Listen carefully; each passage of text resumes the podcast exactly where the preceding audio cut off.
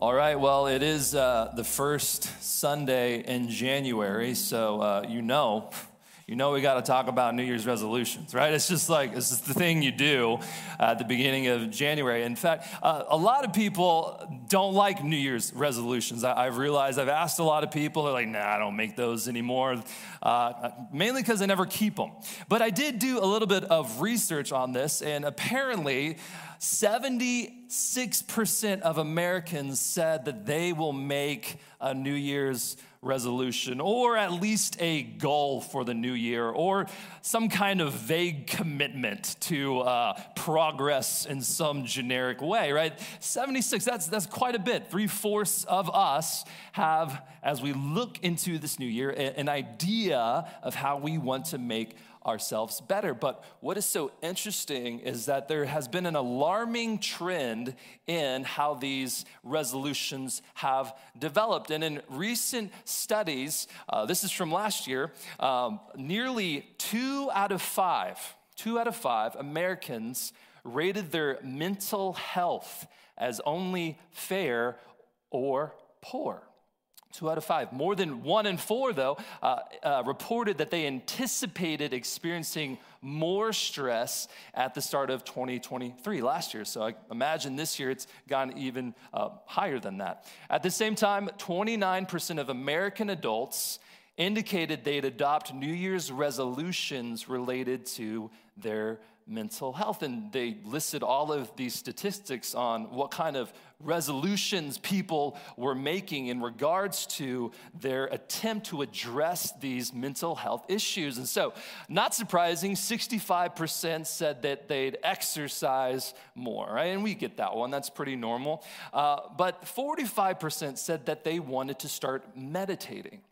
They wanted to start spending time alone, quiet moments. 38% said that they wanted to see a therapist. 38%, one in three, a little bit more than that, wanted to see, uh, seek professional help for the mental issues, mental health issues that were popping up in their life. 37% said they wanted to focus on spirituality. Interesting. 32% said they wanted to take a break from social media. 28% said they wanted a journal. 23% said they wanted to use a mental health app. And 21% said they would see a psychiatrist. So, what do all of these stats show us?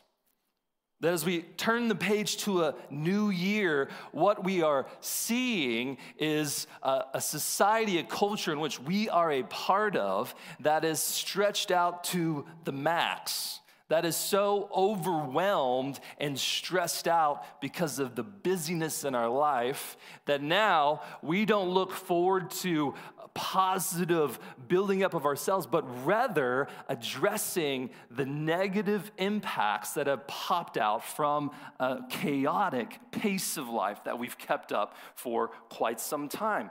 That's what these stats are telling us that we are being worn down by the busyness in our lives. In fact, in 2018, uh, Pew Research survey revealed that six in 10 adults in the US feel, feel too busy to enjoy life. Six in 10 feel too busy to enjoy life. That is a concerning number.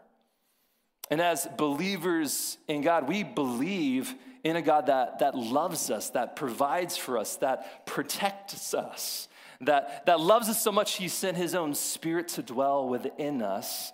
And even so, we are not immune from our cultural tendencies to be stressed out with how busy we make ourselves because we live at such a chaotic pace, right? We're still prone to the same damaging effects that, that, that stress can cause as we as we begin to take on too much in our lives or maybe even external circumstances start to overwhelm us and we start to crack mentally we start to break down. And we usually have negative ways of coping with those, with that stress, right? We, we start to maybe lash out at other people. We, we turn to unhealthy addictions. We start to feel burnt out and overwhelmed. And all this to say is, is when we get too busy, not only does it negatively impact all kinds of our mental, emotional health, but it also starts to impact the amount of time we spend with God. Because the more time that we spend in the busyness and the chaos of everyday life, the less time we feel like we have to spend with our Creator, the one whom we were designed to commune with. And so this morning, what we wanted to talk about is the benefit of being still something that as Americans I feel like is, is kind of a struggle, right? It's kind of a terrifying thought to be absolutely still in quiet and in solitude and sit before the presence of God in order to listen to Him, in order to rest in His presence. It sounds wonderful, but also it sounds weird, right? It sounds strange to stop, to stop moving for a second and just sit. Weird. And so today we're going to be talking about stillness or purposefully slowing down and spending time in God's presence and listening to Him. And my hope for us this morning is that this year, as we start to plan ahead, that instead of setting goals and resolutions to max out our schedules and engage with even more busyness, that we'd actually set a goal to not do anything.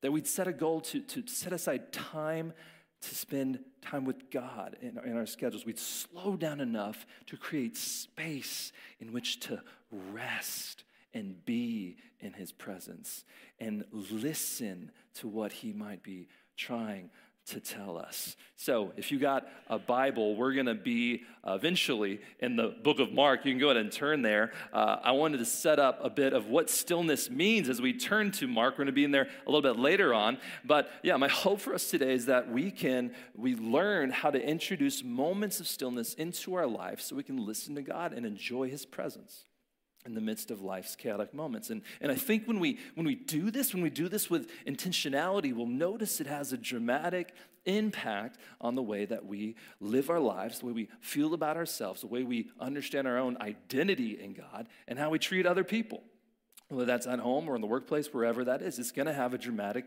impact on us. But first, three verses uh, to show you that throughout the Bible, there are littered moments in which God commands us, or the people in context, to be still and to recognize that He is God. The most famous one, which maybe you've heard of, from Psalm 46, God says, Be still and know that I am God. You've probably seen this on uh, a, a, sign in someone's kitchen somewhere, right? You've seen this in living rooms. You've seen, you may, maybe this is on your like phone background. It's a popular verse, but what is so interesting about this psalm in particular is that the background of this psalm is war, is violence, is the rage of nations against Israel right? It's not, it's not you know, you, you got a few emails, right? And they're starting to stress you out because, oh, I have like so many came back from break and now I got to deal with this, right? It's not that. It is, it is global conflict. Uh, and we, God, in the midst of this, is talking to these foreign nations and saying, Be still and know that I am God. I will be exalted, and this is the next part, among the nations, right? There's this idea that in the midst of striving, in the midst of jockeying for power and for resources, and in order to gain those resources, violence towards other nations, that they stop, that they be still and recognize that their true purpose, and that is to worship God, to understand God is the authority in this world, and that in their striving, they have missed the point of their existence, and they've actually gone against that and started to do violence and, and create war, create battle against those made in the image of God. Here, God is saying, Be still, know that I am God. In another instance, you have Exodus 14, which you guys know is when God parts the Red Sea, right? You remember that one? One of the most famous miracles in all of the Bible. And in the context, what is happening is God has taken the nation of Israel out of slavery. He's parading them through the desert with tornado, a pillar of fire, and a pillar of cloud. And, and it's just like this, this amazing sequence of events. And then suddenly, what happens is Pharaoh, the leader of the, the Egyptians, says, Nah and he chases them out into the wilderness. And in a brilliant tactical move from his advantage, he's pinned them against the sea. They have nowhere else to go. They cannot flee. In fact, even if they could flee, they don't have like any soldiers. They were a nation of slaves, right? They're not fighters. And in the midst of this, uh, I don't have it on the screen, but it's so it's so sad. But the nation of Israel essentially cries out to God and says, "Were there not enough graves in Egypt?" That you brought us out to die here in the desert. And Moses, or I should say, God through Moses says, Hey, in this moment, the Lord will fight for you, and you can be still. Right? You're busy worrying about your your lives and that's understandable right? There's an army. Like that is a legitimate threat. Like I, I get it. But at the same time god just delivered you from these egyptians. He took you out of that nation. He demonstrated his power through those plagues and he is providing for you. He's given you promises. This god is your protection and your power. So stop worrying. Be still and behold the power of god in this moment he parts the Red Sea, they walk through, and he wipes out the Egyptian army.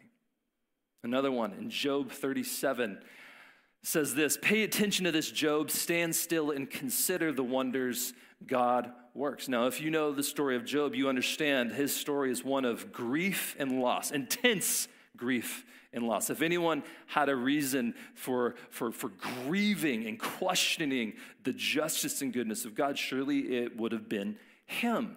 And yet, still in this moment, God calls out to him as he answers, because Job, for the last several chapters, has essentially been questioning God, where are you in this? Are you good? Are you just? Where is the justice of God? Why do bad things happen to good people? And in the midst of this, God tells him, stand still and consider the wonders God works, right? You, you have been consumed by your grief to the degree in which you've lost focus on the Lord. You've lost focus on what is important. So stand still and now consider the works, the wonders that God works. And in all three of these, we see that the principle is the same to be still. And that's pretty simple. It's just to cease from activity, not moving, not striving, not working, not doing, not worrying, not stressing, not being busy with action, not trying to accomplish, none of that, but simply standing still and watching and reflecting and listening and beholding the power of God in action as He works His will in the, the lives of these people. And so, if we had to define it, stillness, as we talk about it today, is entering into a state of inactivity in order to see the activity of God. It's us watching and learning and listening and observing a wonderful God moving and working in our lives and in the lives of those around us, in our world and around us, in all of our circumstances. And it encourages us to take our focus off what we are doing and focus instead on what God is doing. It's a removal of focus on the self so that we can reorient ourselves to God Himself.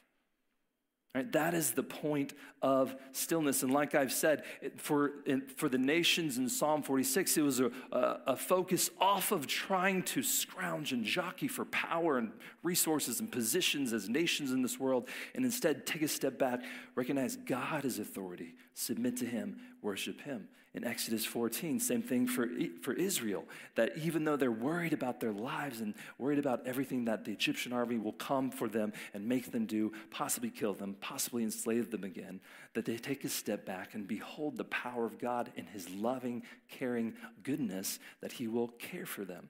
And same thing for Job.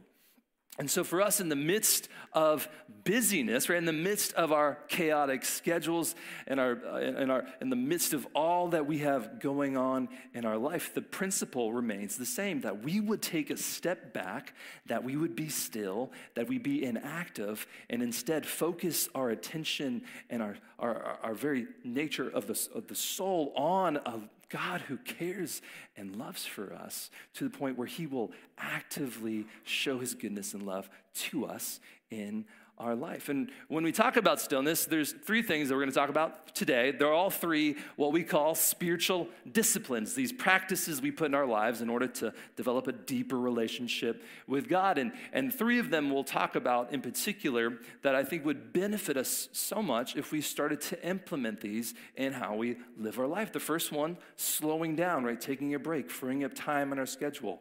And then finding solitude, space to be alone with God. And finally, practicing silence, that we turn off and get away from all the noise in our life and we simply listen and wait for the Lord. Like I said, spiritual disciplines. This is all three of them. Spiritual disciplines. We, we can kind of be confused on what that means. It sounds, uh, it sounds weird. It sounds interesting. So, what is a spiritual discipline? Well, it's really any practice, action, or habit that intentionally seeks a deeper relationship with God.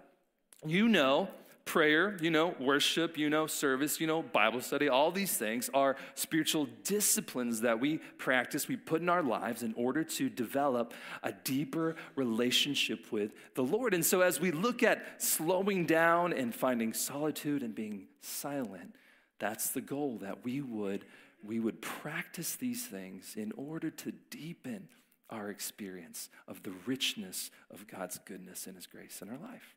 All right? So that is what we're aiming to do. And as we talk about slowing down, I understand it, it, it, sounds just like good advice. Like it sounds like something you'd hear in a self help book. Like any self help book or blog that you read, you know, you should slow down. But when we treat this as a spiritual discipline, it comes to life to an even greater degree for us, right? It is an intentional reduction of our pace, right? It is an intentional slowing down of our schedule, of freeing up our time in our day and lightening our load. And you guys get this because for the past month and a half, you guys have been running at an insane pace Right? I don't know about I don't know when you start to decorate for Christmas or celebrate the holidays, but we're one of those like right after Halloween families that as soon as it's over, like the Christmas tree's coming up, all the Christmas decorations are getting uh, out. We'll take them out of the attic where they've been for so long, and we're just questioning what's even up there anymore. And you know, we put it all up, and it looks brilliant, wonderful. And then you know, after that's done, we we start to set up these plans for Thanksgiving, and we invite different kind of people over. We got a friend Friendsgiving, and then we go to our own family's Thanksgiving. You start to travel out of town. We, you know, do all of these things. And after Thanksgiving's over, then suddenly it's the Christmas season, and now we got to go shopping for presents, and we're on Amazon. There's Black Friday, Cyber Monday, right? Then you got your Christmas uh, party at your, you know, whatever, your job, your work, whatever it is. You got different Christmas parties going around. You're traveling for Christmas, right? Again, you're getting the kids in the car. You're trying to make sure everyone's good and safe, and you're traveling to Dallas, Houston, Austin, San Antonio wherever it is, to visit family. And, and then you got to go visit the other family and maybe another family. And then you make it back home. And then suddenly you got year end stuff at work. You got to wrap up some projects. You got to do inventory. And then after all that's over, you got to do your New Year's Eve party. And then after that, oh, it's amazing you made it to church today, right? Like it's, it's incredible we're all even here. And what we understand is, is in this season, we just run ourselves ragged with trying to be happy and, and joyful and cheerful. And for most of that time, it is good, right? It is good. And we love Christmas. But as soon as January hits, we're like, oh, oh there's nothing to look forward to anymore. Not for 10 more months, right? And in the midst of this, my thought is what if, as we approach this new year, what if we just make it a point to slow down and be still before the Lord? And I think the first thing, I think the first benefit of this when we slow down is it reduces our addiction to busyness. And And I don't know about everyone in this room, but you know, it is a common problem, right? That statistic I, I read at the beginning six in 10 adults feel their lives are too busy to enjoy life. I think it's because we have an addiction to the busyness in our life. Why is that? Why, why, do we, why do we strive so much? Why do, we, why do we care so much? Why are we so busy? Well, I, I think it's because busyness, and, and, and once again, we, you can't be, you're to be busy sometimes, right? It's, it's not about that. It's about busy, being busy all the time. And I think that can become its own form of idolatry, right? Because some of us, we, desi- we derive our self worth from our productivity, from our accomplishments in our life, saying, I, I am valuable and I'm, I'm wanted and I'm needed because of the effort that I put in, because I have a purpose and I'm going to contribute in that way. Some of us, we want to feel needed and wanted by other people, and so we sacrifice all kinds of, of ourselves, our time, resources, energy in order to, to be there for people. And, and when we're there for so many people, we start to get overwhelmed. But in both of those situations, we're deriving our self worth from what we can do. And the more we can do, the more valuable we become. And that makes us want to jam pack our schedules, our weeks, our days with efforts to become more valuable to the people around us. And it starts to overwhelm us over time. And so, what slowing down does is it breaks that addiction to busyness and it surrenders those forms of self worth and identity to the Lord, saying, I have tried so hard to find my purpose in what I can do, but God has called me to find my purpose in who I am in Christ. And this God requires no works on my part to to be saved, right? He has sent his own son. He's done all the work. Jesus died on a cross for our sins so that we could place our faith in him for forgiveness of those sins and enjoy a relationship with God forever. God has done, God has worked, God has acted. And he says, just receive this free gift. Stop striving, stop working, be still, and know me. It breaks our addiction to busyness when we start to place our purpose and identity not in what we do, but in God Himself. When we recognize, you know, busyness doesn't happen accidentally, right? It's not like suddenly you turn 30 years old and you have 48 appointments, right? It's not like it's not like it happens suddenly, but it builds up over time, right? As we gradually allow more and more and more things into our schedule, uh, it becomes somewhat of an addiction for us that we have a hard time getting away from. And so when we slow down, we sacrifice that time, right? Uh, for, for ancient Israel, right, they would bring animals to sacrifice. They would, they, would, they would bring animals to the temple to sacrifice and worship God. And I think for us, with our, when it comes to sacrifice before the Lord, one of the biggest resources that we are given is our time on this planet. And one of the, the most worthy sacrifices in our relationship with God is that time in order to spend it with Him. And when we do this, it frees up that time to spend with God. And I, I, think it's, it's interesting. So many times in ministry, I've met with, with people, uh, you know, as a former youth pastor, now college pastor, usually young people. And I'll ask him, you know, what, what's your time with the Lord been like? How is your relationship with God developing? And, and almost every single time, I'd say 95% of the time, it's, it's always, oh man, you know, you know, I, I want, I want that, but I've just been so busy. I got told that by an eighth grader one time.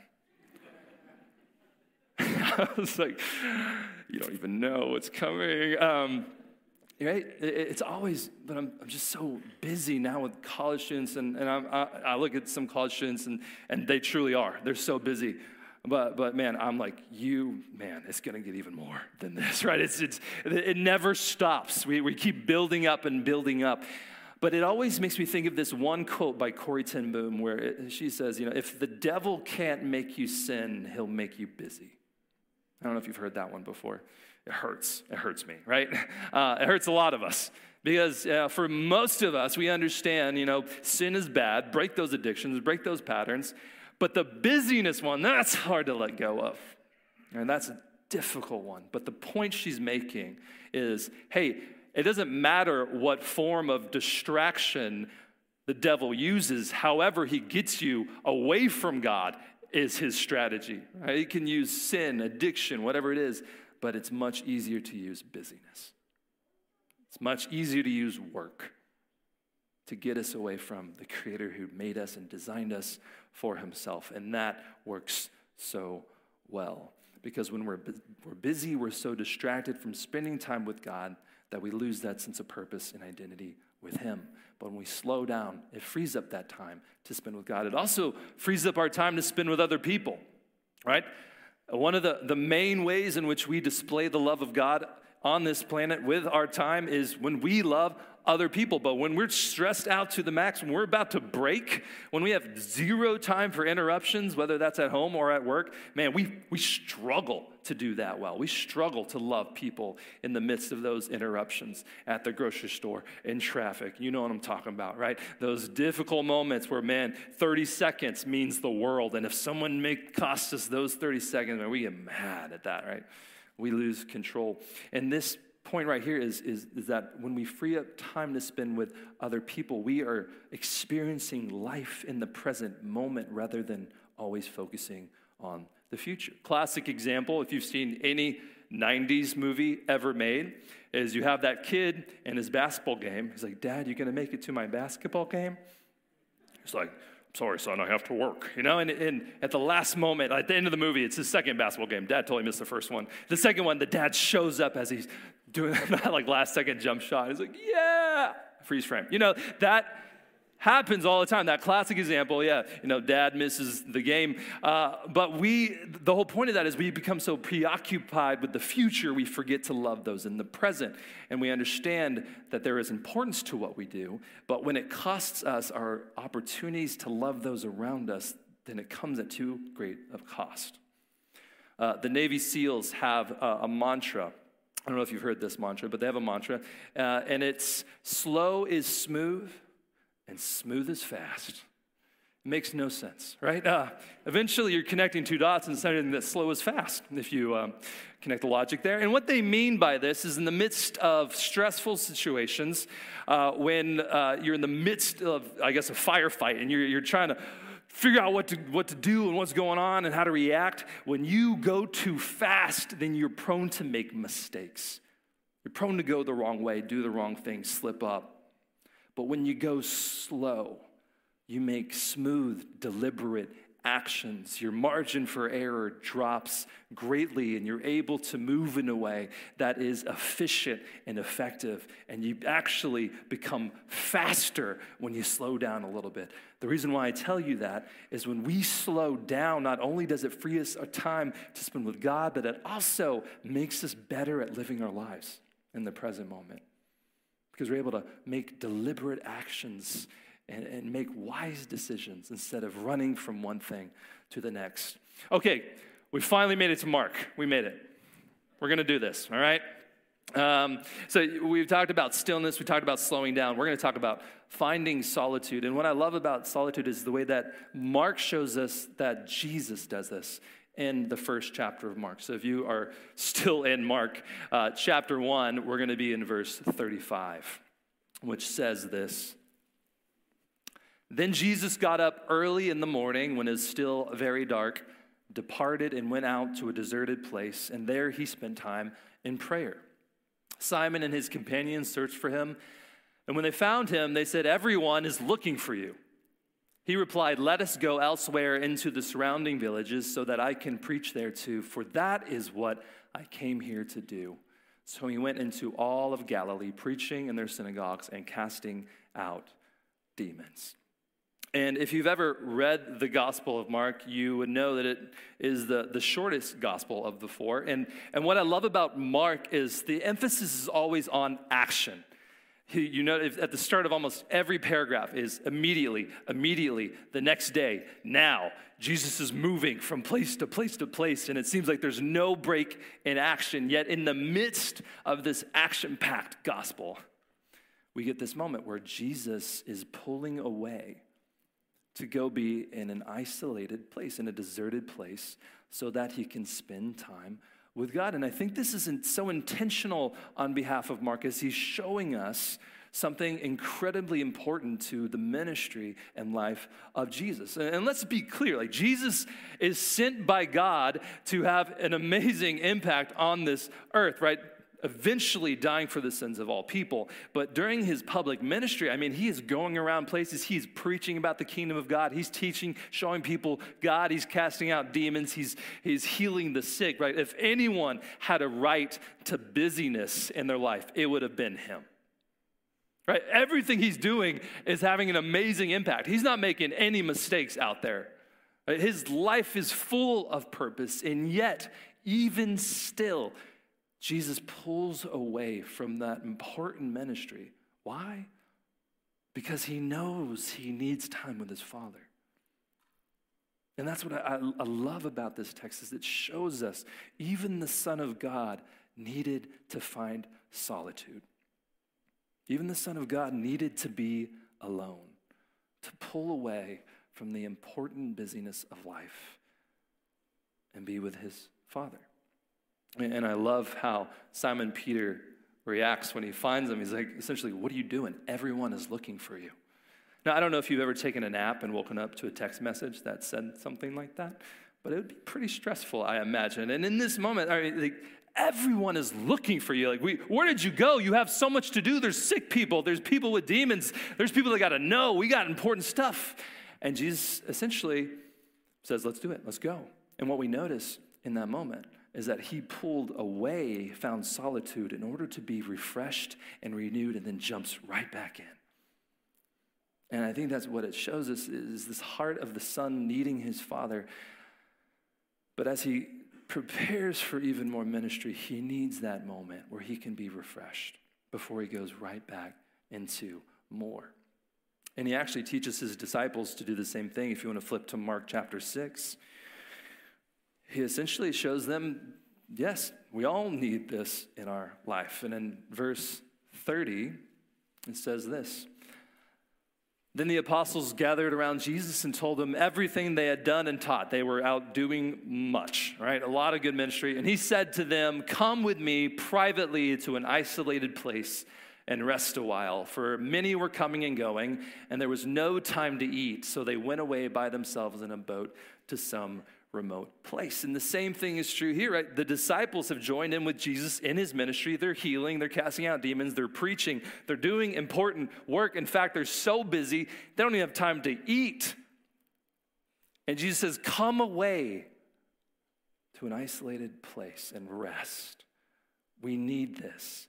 Even though everything we're doing is good and amazing, we need alone time. We need to be rejuvenated. We need to spend time with the Father in prayer and in silence. And Jesus finds it necessary to pull them away and find solitude and a time to be refreshed. And, uh, and I think when we read these verses, what we see in Mark, once again, an action packed gospel, is that even in the midst of, of good busyness, right? Even in the midst of, of busyness that can be described as, as amazing, we're doing amazing things. We're contributing and loving people in, in fantastic ways. But even in the midst of that, right, we need to be alone with God. We need to be alone, away from other people, if you didn't know what alone meant. And a lot of introverts are like, finally, I told you guys, right? It's in the Bible. And all the extroverts are like, no, you can't make me, right? Uh, but even in this, right, finding solitude, what does it do? It reduces our addiction to always needing to be somewhere with someone doing something. And it frees us up to be alone with God and it allows us to rest in his presence. And the reason why this is so important is that we are made for a relationship with our heavenly Father, right? Our, our souls find our, our rest in him, right? We find our purpose and identity in him and spending time with him, being refreshed and renewed and resting in his presence is a salve for our souls in which we go through life and we get nicked and we get dinged and we get paper cut, we get scratched, we get torn up.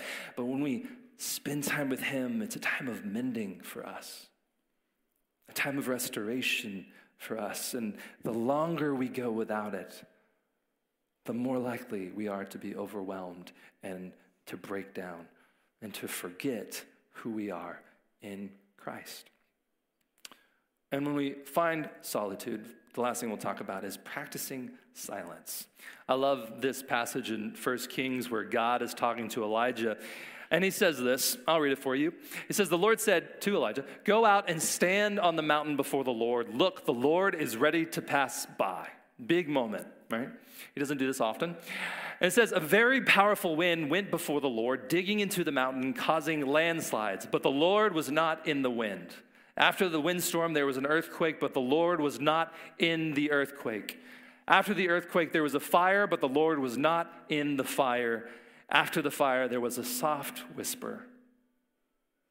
When Elijah heard it, he covered his face with his robe and went out and stood at the entrance to the cave. And what this is saying is God is capable of awesome, great power. You see it throughout the Old and New Testament miracles that only God can perform being done. He's showing us his power, but God more often communicates in the silent moments, in the soft whispers, rather than the explosions and the sea partings, right?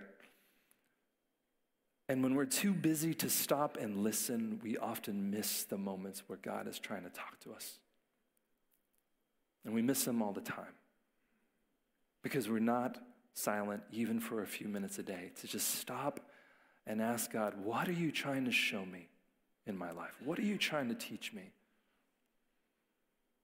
And even in our quiet times, we spend that whole time reading, we spend that whole time praying. We great, great things, but we spend all of our time extroverting things at God rather than just patiently being silent and listening to Him. I think that is something we're all missing in our devotion to God, slowing down, finding solitude, and practicing silence. Because when we do this, it reduces our addiction to noise. And we often realize, and at the end of the day, how much we, we, we, how much noise we're just surrounded by. Just close your eyes for a minute, or you can look at the screen. And just imagine you are asleep, all is well, you're cozy, everything's good, and then this happens.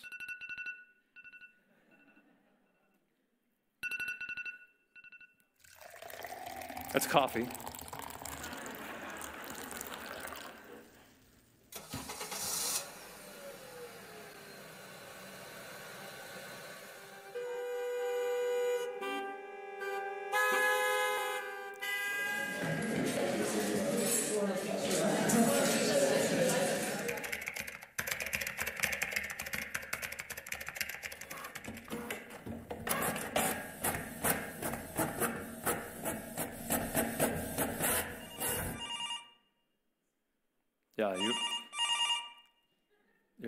Stressed out already, right? I just completely destroyed this message by doing that. The point of that, right?